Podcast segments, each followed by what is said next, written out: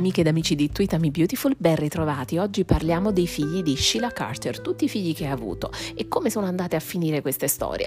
Eh, cercheremo di fare un discorso piuttosto riassuntivo perché altrimenti andiamo a impelagarci in tante trame molto complesse che hanno mh, visto protagoniste Sheila Carter sia in The Young and the Restless sia in The Bold and the Beautiful. Il personaggio splendidamente interpretato da Kimberly Brown è stato introdotto in The Young and the Restless nel 1990 1990 e in maniera alternata viene portato eh, su entrambe le soap sempre con il medesimo ruolo, cioè quella di una delle più cattive e eh, psicopatiche mai viste nella lunga serialità televisiva. È sicuramente un personaggio ormai eh, iconico, eh, splendidamente interpretato da un'attrice che sa dare molto a questo personaggio rendendolo estremamente sfaccettato e umano pur nella sua eh, immensa crudeltà. Ehm, e allora andiamo subito a parlare di Sheila e dei suoi mariti. Innanzitutto si è sposata tre volte con Scott Granger, con Eric Forrester e con James Warwick. Il primo figlio lo aspetta da Scott, con il quale ha una eh, notte d'amore, mentre lui era sposato con Lauren Fenmore, che è la scerrima nemica di Sheila Carter. Eh, stiamo parlando di Febbre d'amore, The Young and Restless. Ehm, anche Lauren aspettava un bambino, mentre Sheila perde il suo bambino, si ehm, prende la briga di comprarne uno al mercato nero in modo tale da non perdere la relazione con Scott. Nel frattempo lo sposa perché lui divorzia da Lauren e eh, Sheila riesce a fare uno scambio in culla dei due neonati in modo da avere eh, il figlio biologico di Scott tra le sue braccia e mette il piccolo Dylan, il bambino acquistato al mercato nero, nella culla di quello che doveva essere il figlio di Lauren. In seguito il bambino morrà e Lauren penserà di aver perso eh, il figlio avuto dall'ex marito. La cosa si sbroglierà dopo infinite peripezie eh, che coinvolgono anche Molly Carter, la madre di Sheila, vari rapimenti, finché la situazione non si risolve mh, mm, facendo emergere tutta la verità. Sposando poi Tom Fish, Sheila avrà due gemelli, un maschio e una femmina, Ryder e Daisy.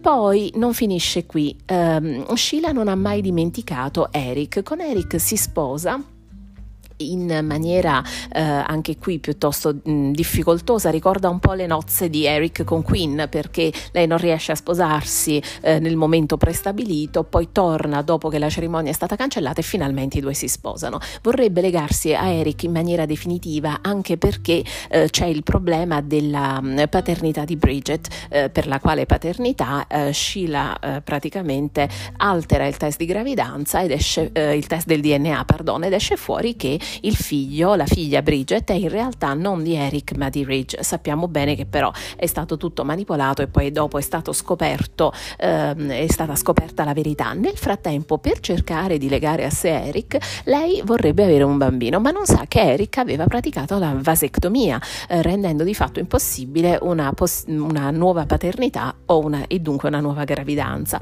E allora lei che cosa fa? Per aumentare le sue chance di restare incinta, passa una notte con con Connor Davis, un avvocato ehm, che è stato a lungo nel, nel cast eh, di Beautiful in quegli anni. Eh, e quando lei eh, scopre di aspettare un bambino lo dice ad Eric, Eric però capisce che a questo punto c'è stato un tradimento, le rivela la verità e eh, la storia tra loro finisce. La gravidanza termina con un aborto. Ehm, a questo punto andiamo avanti con i figli di Sheila e parliamo di Mary Warwick. Mary è la figlia che eh, Sheila ha con James Warwick, una situazione molto complessa visto che si tratta del suo ex eh, psichiatra che diventerà poi anche eh, suo marito. Nel portare via eh, Mary affinché non venisse poi cresciuta da James e dalla sua ex moglie Maggie ehm, e quindi allontanando la mh, mm, bambina da eh, Los Angeles, la cresce con una nuova identità, Erika Lovejoy, e viene chiamata Erika sempre in memoria dell'amore grande che lei aveva avuto per Eric.